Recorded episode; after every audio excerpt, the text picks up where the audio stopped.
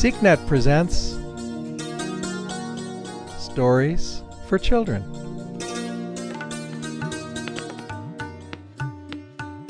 The child Nanak missed God so much that he didn't really care about anything else. And he just stayed in his room and he didn't want to eat very much. He just wanted to always sing praises of God and think about, you know what? We all come from God, we all go to God, but Guru Nanak remembered that all the time. He remembered when he was with God, and he remembered that he would go with God again. And that's all he wanted to think about. And his mother said, Oh, something's wrong. He won't eat. It's, he must be sick. We'll get the doctor. So they sent for the doctor.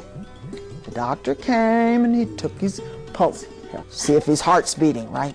Nanak said, What are you doing? What? He says, What are you doing? He said, Well, you're not eating good and you're not, you just want to stay in your room all the time and we think you must be sick. He said, No, I'm not sick. I just love God and want to think about God all the time. He said, You're sick. And he started telling the doctor everything that was wrong with him. And the doctor said, Oh my gosh. Just like the teacher couldn't believe that he knew all the things. Nanak knew all the things that was wrong with the doctor, and the doctor knew it was true.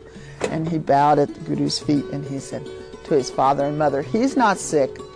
He just knows more than we do.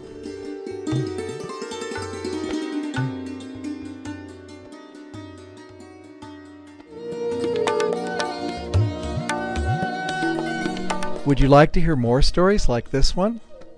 Come to sikhnet.com slash stories.